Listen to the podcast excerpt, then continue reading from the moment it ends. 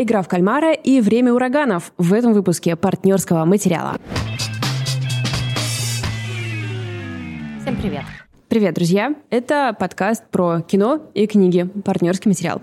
И если вы думаете о том, что мы очень оригинальные люди, и, конечно же, не будем рассказывать про супер-супер-супер хит, который смотрят сейчас все, то что ж, вы ошибаетесь. На то он и хит, мы не будем оригинальничать. Ну, мы на самом деле э, всегда делаем выбор в пользу того, что нам скорее понравилось, поэтому, ну, впрочем, если вы с нами уже давно, то вы знаете, что э, ориентируемся мы на свой вкус и радуемся, когда они не совпадают с вашими. Я сегодня буду рассказывать про книгу, которую я никому не могу посоветовать почитать, поэтому давайте сосредоточимся на чем-то более э, подходящем для всех на суперклассном сериале. Нет, но с другой стороны, мне кажется, важно то, что ты сделал работу за всех. Это правда, ребят. Я ожидаю вашего одобрения, как никто.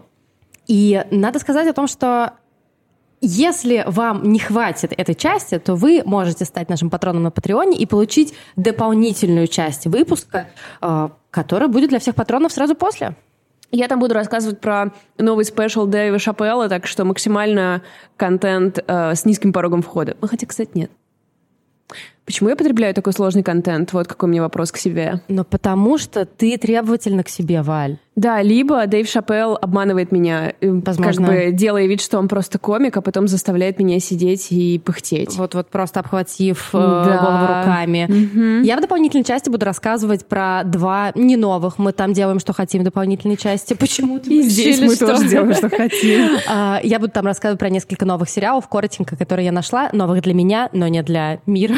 Один из них, например, называется «Бюро». Мне этот сериал посоветовал мой лучший друг. Это французский сериал, такая родина а, а как называется Алиэкспресс только во Франции? У них же есть какой-нибудь такой сервис. Я хотела пошутить, типа, а, знаешь, там Amazon? родина с Алиэкспресса. А. Только вот.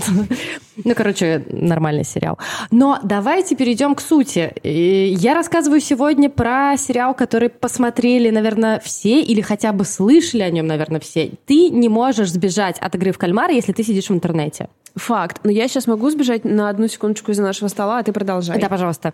Смотрите, ребят, как все будет происходить. Я сейчас расскажу буквально э, немножечко про сам сериал, а потом начнется часть со спойлерами. Вот так вот я решила, а вот так вот. Ну, в принципе, справедливо, потому что, наверное, все уже посмотрели, потому что если вы не посмотрели, то это просто очень опасно находиться в, в интернете. интернете. Да, да. Поэтому коротенько, если вы еще не успели или если вы вообще ничего не слышали, это корейский сериал на Netflix, который Еще, по-моему, не стал, но уже вот со дня на день станет самым-самым-самым популярным продуктом, выпущенным Netflix. То есть он бьет абсолютно все рекорды. Это сериал корейского производства. Э, действие происходит как будто бы в современной Корее. Это жанр э, «Королевская битва». Простите, что сегодня немного за кулисье. да, мы Пытаемся как обычно, просто быть на... Быть лучше. Лег... На легком отношении. И то есть, что подразумевает королевская битва? Это значит, что собирается какое-то число людей в каком-то ограниченном пространстве, и там, соответственно, все пытаются выжить э, из-за разных целей. Может быть, кто-то просто хочет выжить.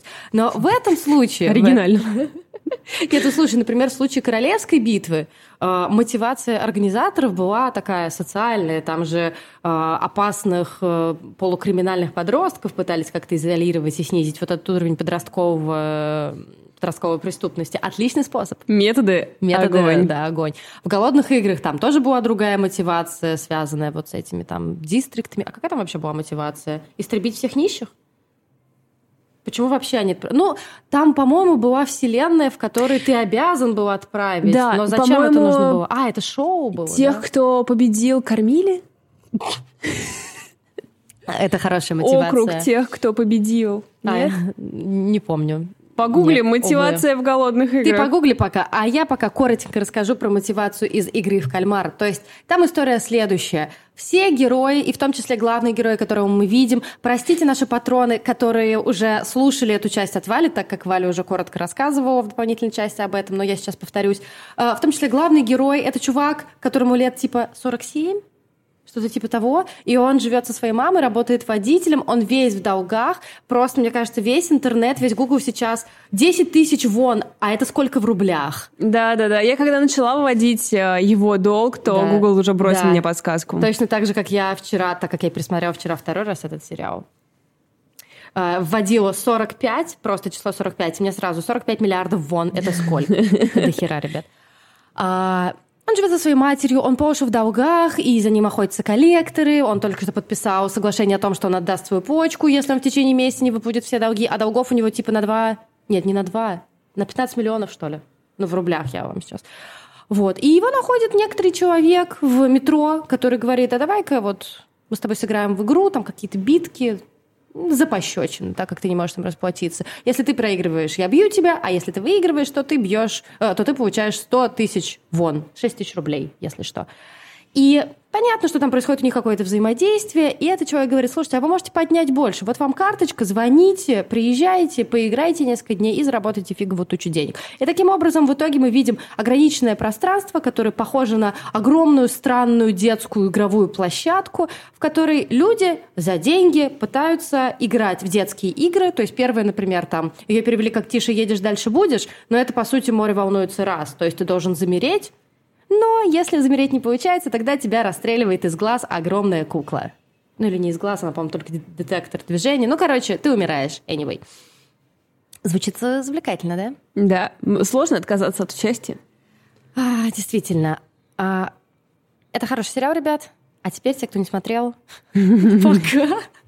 Мы поставим тайм-метку, когда вы можете переключиться на книжку про жестокость и смерть. Да, начинается часть со спойлерами. Итак, почему же этот сериал настолько сильно великолепен, как мне кажется? Потому что вот это часть неудачник и успешный, который мы видим через двух главных героев. Первый — это 456 а второй — это знаменитый выпускник Сеульского университета по специальности бизнес и управление. Потому что ты видела этот мем, что типа никто, абсолютно никто, когда вот этот вот второй чувак появляется, все, это же знаменитый выпускник Сеульского университета. И согласись, что у них просто было а, один как будто бы канонический неудачник, да, господи, он тырит у своей матери-пенсионерки кредитки. Ну да. Ниже падать ну, некуда да, конечно. вообще. А второй это успешный предприниматель, выпускник и так далее, и так далее. И они в итоге оказываются на одном уровне. И просто они все оказываются в одном и том же месте. И то, что там абсолютно все разные люди, мне кажется, показывает нам, насколько мы все находимся в уязвимом состоянии. То есть, да, ты можешь быть таким раздолбаем, да, который, по сути, все в жизни потерял. Но ты же помнишь, что там потом говорится, из-за чего он, собственно, стал главный герой, из-за чего у него жизнь да, разрушилась? Да, да, конечно. Ну, у всех как будто бы есть причины, чтобы там быть, даже у каких-то отъявленных бандитов или кого-то такого. То есть они все не просто по своему раздолбайству там, не до конца. Ну, то есть они в какой-то момент сделали неправильный выбор, но э, в целом у них как будто не было шанса. Не, ну фиг знает. Вот чувак, который Док Су, которого я почему-то внутри себя называла змей, потому что мне казалось, что у него на лице татуировка со змеем, но, возможно, там что-то другое. Он же просто проигрался в казино в Филиппинах. Ну да. Его вообще не жалко. Ну, факт. Так что... Но я к тому, что у главного героя можно увидеть, что когда он начинает оправдываться, все ему говорят, ой, да-да, да все с тобой понятно, и мы думаем, что там какая-то фиговая тема, из-за чего он не был на родах у своей жены. А выясняется, что на его заводе по производству автомобилей, где он работал, была стачка, стачка, и его друга убили. То есть все было очень серьезно. Он лишился работы, он лишился выплат, которые были ему положены. Это суперсерьезная история. Там... Ну, слушай, все-таки у него еще, кроме того, есть зависимость от азартных игр. Я так пропустила это, да? Не, да, не улучшает ситуацию. Ну да, согласна. Но, кроме того, там есть девушка из Северной вот этой Кореи, э, которая просто родилась не в той стране. Да, человек с идеальной мотивацией. Человек с идеальной мотивацией, человек, который, по сути, должен был бы, если не выиграть, то выжить потому что Сон Бек, мне кажется, заранее извиняюсь за мое э, запоминание корейских имен, как помнишь, при первом ее, ну или там втором-третьем появлении вот в этом пространстве игровой, она такая фигак-фигак, нашла вентиляцию, вылезла, что-то там увидела. Я сразу подумала, ну, если она ничего не выиграет, то она хотя бы оттуда выберется. Да, я, честно говоря, думала, что они выйдут вдвоем оттуда. И это, наверное... Это было бы по-голливудски. Да, и это, наверное, делает сериал таким крутым, потому что во многом там, где ты думаешь, ну, нам же вначале показали игру в кальмара, значит, они будут играть в игру в кальмаров. И это оправдывается, нам кидают какую-то ложную такую штуку, да, а в каких-то основных моментах все происходит совсем иначе. вот как в случае с Бёк, и если вы помните, как она вообще умерла, то есть ужасная история перед предпоследним, э, перед предпоследним испытанием, которое они втроем прошли, э, взорвался этот стеклянный мост и поранил ее очень сильно. И не было понятно вообще, выживет она или нет, и наш знаменитый выпускник Сеульского университета просто убил ее. Вот это было просто супер неожиданно. Ну, для меня, наверное, самым неожиданным э, ходом стало вообще одной там первой серии, когда они проголосовали за то, чтобы уйти из игры. Да, да. И я такая, о, вау. И их реально всех отпустили, я прям... Слушай, ну дед, вот все вокруг догадались. Вы, мне кажется, догадались. Мой парень догадался типа на четвертой или на какой-то там серии такой. Макаревич не чист. Ну, он просто похож чем-то Макаревич. И да, так и, и вышло. Но мне понравилось, что я смотрела с открытым сердцем, я такая, о, ничего себе, дед! Но все по-любому догадались, а я нет, и мне это понравилось. Это было, конечно, интересно. А, действительно, главный, наверное, для меня вопрос, кто зрители в этой истории? То есть мы можем ассоциировать себя с этими игроками, да, потому что Понятно, что, и я надеюсь, по крайней мере, что у нас тут нет долгов по, на 10 миллионов, которые мы не можем выплатить, да, но при этом то, что все с ног до головы закредитованы в той или иной степени, это правда. Либо действительно стоит ли нам себя ассоциировать с этими белыми олигархами, потому что они зрители, зрители, они за это заплатили, мы заплатили за Netflix, правильно? И мы тоже смотрим, мы тоже выбираем себе любимчиков, тоже им сочувствуем. И вот этот вопрос – хочется, конечно, определиться после просмотра этого сериала, на какой стороне капитализма ты. Но мне все-таки кажется, что зрители ближе к Э, работникам, которые вот работники, солдаты, руководство, да, вот эти вот в красном. Ведь их же, скорее всего, тоже каким-то образом отбирают. То есть получается, что мы тоже заложники капитализма, но при этом можем и посмотреть. То есть мы не в такой ужасной ситуации находимся. Не знаю, как, как ты думаешь? Да, я согласна, что мы, возможно, скорее работники, поскольку на нас капитализм и держится на э, не одном проценте, плюс мы там не э, совсем в минусах. Да. Мы где-то вот на середине барахтаемся очень сильно. Как ты э, в этом э, ТикТоке, что капитализм держится на э, перерабатывающих людях, которые считают, что их переработки — это символ их успеха. И ты такой... Это же я. О май гад. И, конечно, неприятно то, что тебе, что смешанный, что ты как бы смотришь спорт, по сути, как вот он вначале смотрит скачки, и ты также смотришь на них. Ну и, и в конце же это... сказали ему, ты лошадь. Да, да, что ты лошадь. То есть это, с одной стороны, какое-то спортивное состязание, с другой стороны, это кровище, и, то, что тебе это так нравится, как бы ты задаешь себе вопросы, я вообще нормальный человек или нет? Это нормально, что мне интересно за этим смотреть, что мне нравится, что я хочу, чтобы эти игры были жестокими и все такое. Я же мать! Думаешь, такая типа, что? Ну, эм, ну, видимо, так мы устроены, нет? Не знаю.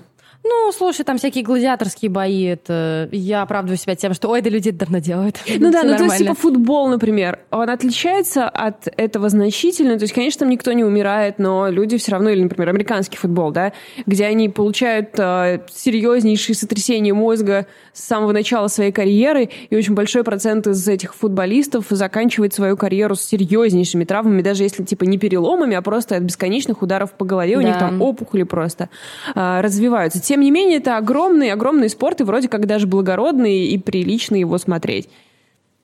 Да, я тоже на самом деле думала про ассоциацию с обычным, правда, футболом. Я думаю, ну ладно, они получают очень много денег, футболисты, все такое. Но тут ты вроде тоже да, получаешь очень, очень много денег. денег. Короче говоря, это какая-то такая очень социальной точки зрения, очень многослойная история. Это так здорово, потому что выпустил вот это кто все дело?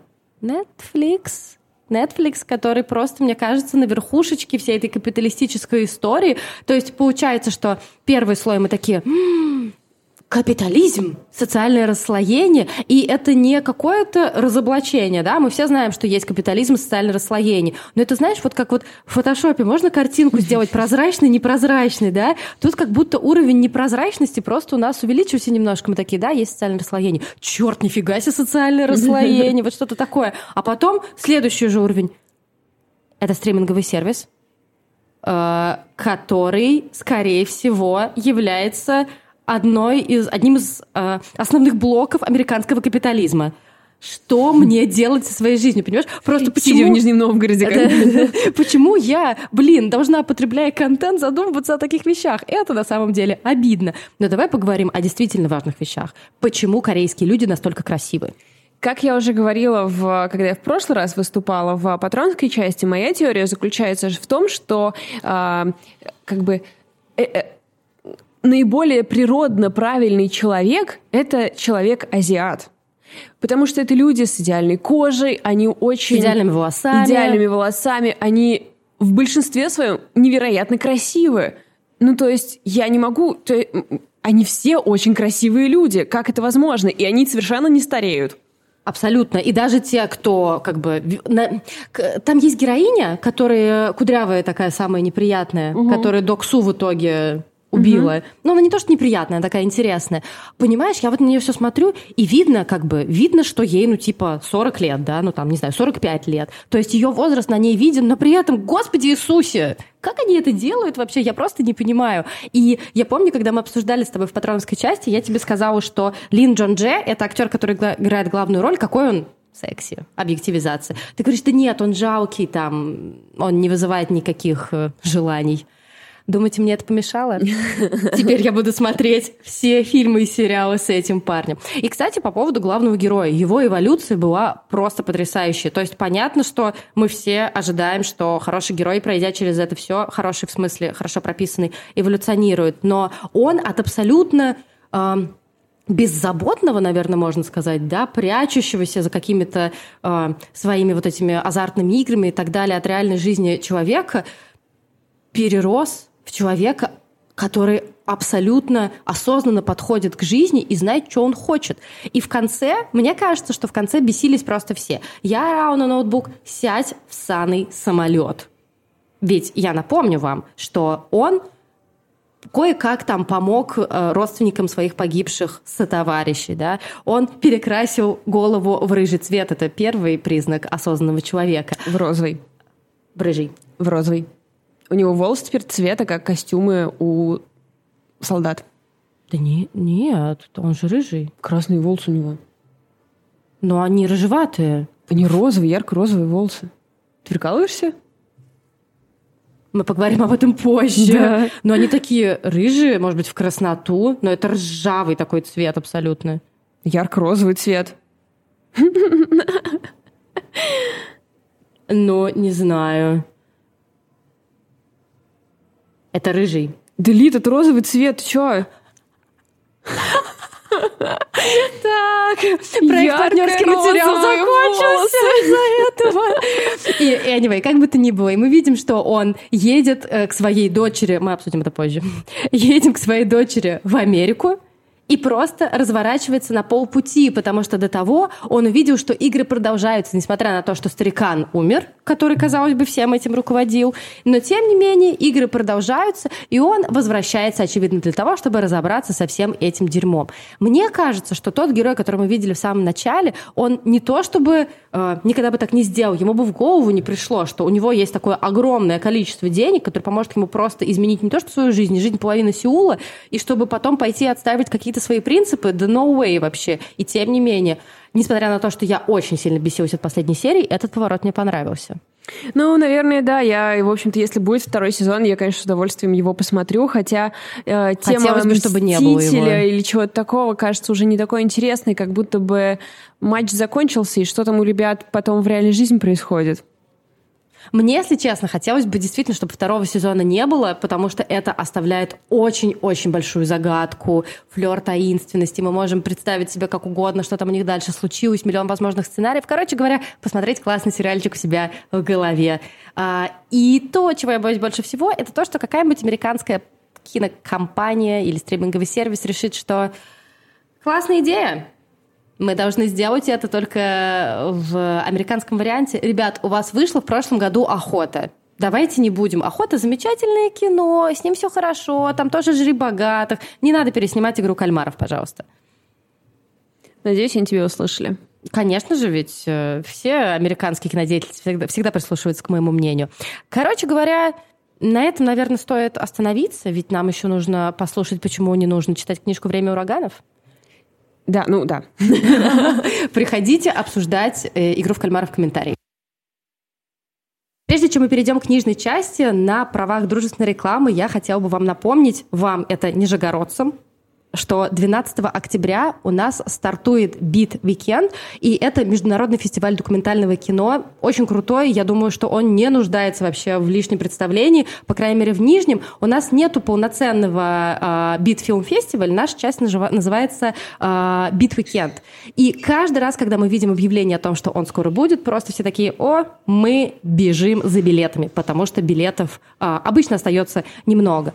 Там можно посмотреть в этом году очень много всего разного и интересного. Меня, например, заинтересовала э, биография э, Майкла Джордана, то есть через призму его великих кроссовок, которые называются Джорданы. И еще одна штука — это э, фильм «В поиске» о том, как жители Нью-Йорка ищут любовь или партнера или секс в дейтинговых приложениях. Кроме того, знаю, что все мои друзья, типа 95%, пойдут на фильм про Моби. Я просто не очень люблю Моби, но anyway. Так что, ребята, следите за анонсами в соцсетях, подписывайтесь на Инстаграм Beat Weekend'а в Нижнем Новгороде, ссылочку мы приложим в описании, и я думаю, что мы увидимся с вами на нескольких сеансах точно. Итак, несмотря на то, что мы переходили к этой части со словами «почему не нужно читать «Время ураганов», я все-таки считаю, считаю, что это очень э, важная книга, которую нужно прочитать, если осмелитесь. Оу, oh май, это очень серьезный подход. Я, ребят, написал такой огромный текст про нее, что я буду подсматривать в телефон. Я надеюсь, вы не против. Дело в том, что я дочитала эту книгу уже какое-то время назад, но я не могу перестать про нее думать, и я не могу остановить э, поток какого-то своего, э, какой-то рефлексии на эту тему. А, это роман мексиканской писательницы Фернандо Мельчор. Это ее третья книга, и я, насколько понимаю, первая, которая стала таким большим хитом. В Мексике она вышла в 2017 году, стала просто сенсацией. И если бы э, я... И она вошла в шорт-лист международного букера. И если бы я должна была ее сравнить э, с другими какими-то мексиканскими произведениями, я бы сказала, что э, на фоне сезона ураганов мексиканская грязь выглядит как Форт Боярд на фоне игры в кальмара. Американская? Блин, надо перезаписать эту метафору. Ладно, похер, не будем перезаписывать. Короче, этот роман, он буквально заставляет э, использовать ураганную метафору, ага. чтобы описать как его сюжет, как сторителлинг, так стиль, а, потому что здесь в абсолют возведена жестокость, а, насилие, абьюз, и абсолютно нет никакой надежды. Это вот то, что находится в центре этого урагана. И по кругу еще всякие мелочи типа наркозависимость, коррупция, вот такого рода вещички, а, которые вот соединяются в итоге в этом центре. История разворачивается в маленьком таком клаустрофобном городке под названием Ламатоса. Это выдуманный город, который списан с родиной писательницы.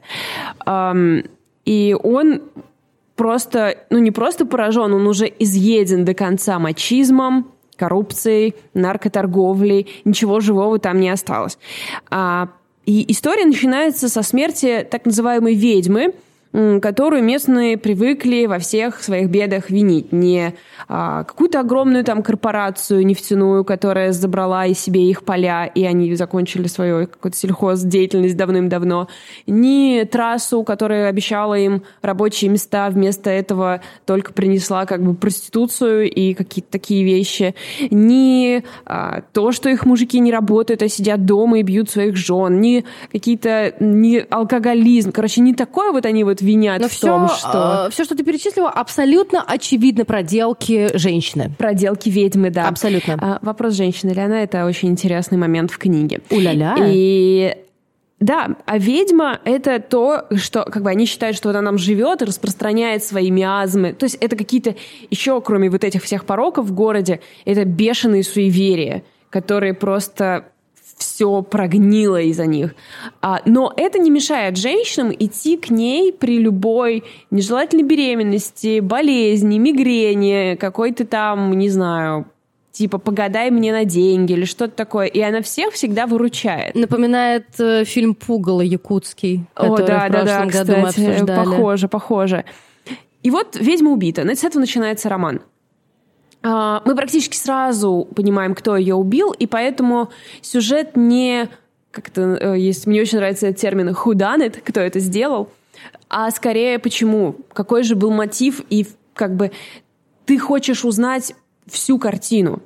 А, но для того, чтобы все это сложилось, нам нужно послушать истории шестерых человек, которые так или иначе косвенно или прямо связаны с ведьмой или с тем, что а, произошло. При этом а, нельзя сказать, что они прям ненадежные рассказчики, но они нам никогда не дают полную картину, но скорее они сами заблуждаются, если они где-то заблуждаются или просто чего-то не знают, и это очень хорошо показывает, как мы ам, плохо видим и понимаем вообще друг друга Ну да, и да, это кла- классный, классный прием, как э, в классическом там, в Рашимоне, например, там, где все это обсуждают с разных точек зрения. Я Да. заинтригована. Очень-очень интересно, Так, а когда ты почему наконец... же- Просто потому, что это физически сложно читать. Просто потому, что это абсолютно... ах, Как бы она вообще без тормозов пишет. То есть это еще не порнография, но каждая жестокость, каждая... Ну, то есть изнасилованные дети, а, прерванные как бы самыми ужасными способами беременности, просто какое-то бытовое насилие, которое так отписано, что тебе просто хочется, чтобы тебя вырвало, чтобы тебе стало хоть, как, хоть где-то было полегче, чем в голове. И при этом а, здесь еще, кроме того, что вот она просто решила, что окей, я вам все опишу так, как оно есть. Изнасиловали маль- мальчика шваброй, расскажу вам, как это было. То есть как бы не триггер-ворнинг, а я даже не знаю, что огромная вывеска «Будь осторожен» над этой книгой висит. Она еще сделала писательскую работу таким образом, что ты физически, опять же, физически, не можешь книгу отложить. Потому что она, вся книга, и это... а, я прочитала это в какой-то рецензии, но сама потом перечитала, и так и есть. В книге 8 абзацев. И, Всего? Да, да, 8 абзацев. Некоторые одна страница, некоторые 60 страниц. А, я не знаю, мне У кажется, неё предлож- сломался. предложений, ну, может быть, 50. То есть, э, нет, ну, конечно, не 50, это я утрирую, но то есть некоторые предложения мож- могут длиться три листа. Внутри этого предложения происходят какие-то сюжетные повороты, в них несколько историй, ты в них узнаешь очень много важного для истории внутри одного предложения. И из-за того, что оно не, превра- не прерывается, ты тоже ты же не можешь книжку отложить посреди предложения. Это же как-то странно. Ну да. Я обнаруживала себя читающей ее, ну, то есть я ее прочитала за два как бы присеста. Я села, прочитала половину, когда я в следующий раз взяла книгу, я уже не смогла ее положить, пока я ее не дочитала. Потому что вот она так построена, что ты просто не можешь ее бросить. И, ну, я такой, то есть как бы, слушайте, меня Жозе Сарамага натренировал, но она просто такая, да, следующий уровень. И это, конечно, просто э, потрясающе. И при том, ей а, невероятным образом удалась как бы речь этих персонажей, хотя они, не сказать, что они от первого лица это рассказывают, ну, как-то с, с точкой зрения здесь все очень плавающе. Ам, но какой-то велибр, конечно, он вот передается, и у тебя в целом сначала ощущение какой-то фольклорности, поэтому меня не сразу так это насилие сбило с ног, потому что как будто бы оно все вот такое сказочно, фольклорное, потом... Изнасилование шваброй, но где-то там. Да, да, да, это как-то вот не совсем по-настоящему. Потом ты вроде как думаешь, ага, мы на территории магического реализма, да? Это же ведьма, она же тут что-то э, делает такое магическое. Но в какой-то момент ты понимаешь, «М-м, мы на территории док-фикшена.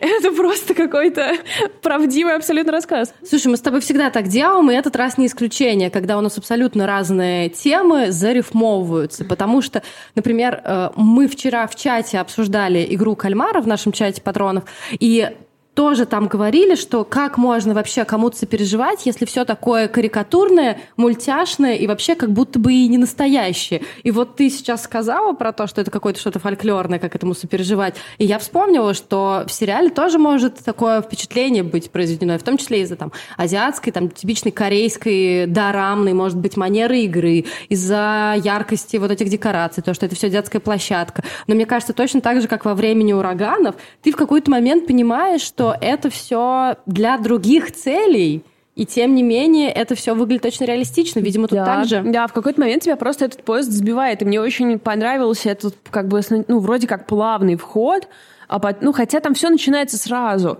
но ты как будто бы вот очарован вот этой всей вот штучкой вокруг него, и потом херак, ё-моё, что происходит? А... Есть еще очень важная история, которая связана с мексиканским, собственно, сеттингом. И в недавнее время хитами становилось несколько книг о Мексике. Одна написана американкой, собственно, «Американская грязь». Вторая написана мексиканской, живущей в Америке. Что-то я забыла название. Но, в общем, там тоже какая-то героиня а, художницы или писательницы. Mm-hmm. Ну, в общем, такая типа эм, адаптированная для либерально мыслящих американцев. Э, Фернандо Мельчор вообще никаких американцев в голове не держит. Она это пишет для мексиканцев. Это роман, который написан для того, чтобы люди просто проснулись и такие, капец, в каком мы живем обществе, нам нужно с этим срочно что-то делать. И я читала как раз и мексиканскую критику, ну, написанную на английском, естественно, а, где рассказывалось о том, что настолько это близко к правде, это настолько аутентично. То есть вам может в какой-то момент показаться, что, ну, она, конечно, перегибает со всей этой жестокостью, но тебе э, отвечают ни хрена. Так оно и есть. И... Но это так же, как Балагова, когда все посмотрели «Тесноту». Или вот, например, про «Разжимаю кулаки» еще одна э, ученица Сокуровского выпуска тоже. Ой, ну это вот слишком много боль на квадратный метр. А в какой-то момент ты понимаешь, а может быть и это и не так нереалистично. На самом деле это мне, да, наверное, вот я в финале хочу про как раз вот эти, этот эффект поговорить. У я э, вспомнила, что у мексиканских активисток есть термин, который называется фемицид, а, который ну, как бы определяет то, что происходит с женщинами в Мексике. И просто статистика, я несколько раз погуглила, чтобы убедиться, что я все правильно поняла. 10 женщин убивают в а, Мексике каждый день, насилуют 4320. 4320. И при этом часто тела убитых находят в таком ужасном состоянии, они просто либо не поддаются вообще идентификации, ну, то есть просто изуродованные тела, и э, это часто просто женщина становится инструментом для устрашения в борьбе там банд друг с другом, с жителями, ну, в общем, и так далее.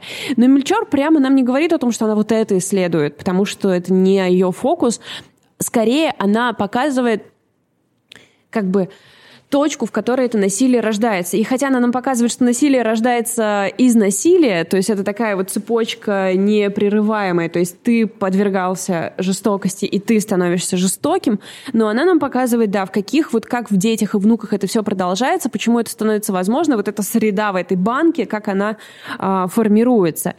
И при этом, если первая половина сосредоточена на женщинах, на беспросветности их судеб, на насилии над ними и, и прочем, где там карьера твоя, это это проститут, проституция. И единственная успешная там женщина это мадам, которая, mm-hmm. типа, она дослужилась, mm-hmm. и теперь у нее есть девочки. А, то вторая, она полностью сосредоточена на мужчинах и мальчиках, и простое утверждение, что от патриархата мужчины страдают тоже, она здесь просто как бы вывернута до такой степени, что если ты до этого как бы вот эту мысль о том, что под патриархат страдают мужчины, может быть, иллюстрировал ТикТоком, где парень говорит, что над ним посмеялись за то, что он пользуется увлажняющим кремом, то, извините, здесь типа супер мачизные, парни э, подверженные мачизму, такие вот, э, которые друг над другом э, издеваются mm-hmm. за недостаточные проявления мужественности, при этом их голова устроена так, что они работают проститутками для геев, для каких-то мужчин, которые снимают их, и для них это не является какой-то это никак не ломает их голову. Они скорее типа считают это проявлением тоже своего рода мужества, потому что похоже, что для них это тоже единственный способ заработать. Но это сломало мне голову только что. Это абсолютный э, это разъеб. Вот что я могу сказать, друзья. Я не могу иначе это описать. Когда я дошла до второй части, я уже просто хваталась за голову. А, я просто отмечу, что как бы это изначально должна была быть а, расследование, которое она хотела провести. То есть э, в основе лежит реальный случай, который она прочитала, про который mm-hmm. она прочитала. Она собиралась написать про это документальный роман по типу как э, у Капота, mm-hmm. вот это вот. Но в итоге решила, что фикшн подойдет здесь лучше. И, то есть весь этот гротеск, он, конечно, наверное, здесь идет на пользу. А, единственные голоса, чьих мы ничем не слышим, это голос ведьмы и голос ее убийцы. И, кроме того, в конце концов, мы понимаем, что это были единственные люди, которые проявляли милосердие в той или иной mm-hmm. степени к кому-либо, mm-hmm. и как бы тот тот факт, и что они... тоже? Тот факт, что, собственно, это, их история так трагически закончилась, это очень интересно, как бы, почему же это все вот так вывернулось в итоге. В итоге у нее довольно банальный, как сказать, ответ на вопрос, почему происходит насилие из-за нехватки любви. Но с другой стороны, что если это верный ответ? И что если мы знаем этот ответ, что нехватка любви порождает изуродованного, возможно, человека, человека, склонного к насилию, к злому человеку. Мы знаем этот ответ. Почему мы никак не можем как бы действовать в соответствии с этим, как бы насколько громко нам нужно об этом сказать. Но ну, вот это достаточно громко, как мне кажется. И она никогда не проповедует, то есть ее э, мораль, она какая-то очень мягкая. Она не осуждает никого из своих героев, потому что она показывает нам, как родилось то, что с ними стало. И она от нас этого ждет. И когда я говорю, что в книге нет надежды, надежда как бы она находится за пределами книги, надежда на стороне читателя. То есть как бы в вас надежда, что вы что-то пойдете и сделаете, начнете как-то по-другому относиться к миру, к, к людям и к всему прочему. Внутри м-м, никакой надежды, никакого света, ничего нет. Но я считаю, что это просто одна из великих книг, и которые, ну, физически, да, сложно прочесть. Есть сейчас в нашем как бы, российском поле дискуссии о том, почему мы перестали правильно реагировать на а, сообщения о пытках. Собственно, с этого все началось. И она как будто бы говорит нам о том же самом, что, ребята, прочекайте немножко э, ваше понимание того, что на самом деле важно. Начните на это как-то реагировать. Я свою работу сделала, ребят. Э, Инспирия как бы готова вам отгрузить этот роман. Я еще должна отметить, кстати, что переводила с испанского а, Александр Богдановский, и я просто снимаю шляпу, потому что я не представляю, как построить эти все предложения, типа полтора листа, ничего не потерять, я ни разу ни обо что не споткнулась. Хорошо, Офигенно. что он представляет. Да, это хорошо, что он знает, как делать эту работу. Да. А, Держитесь, ребята. А, если прочтете, давайте поговорим. Если решите, что не будете, просто знайте о том, что такая книга есть, и она великая. А я сразу после нашего выпуска попрошу Валю пересказать мне эту книжку целиком, потому что читать ее у меня сил нет. Я честна с вами. Спасибо, ребят, что были с нами. Подписывайтесь на все... В общем, на в все. описании Please. все есть, да, знаете, что делать. Спасибо, пока.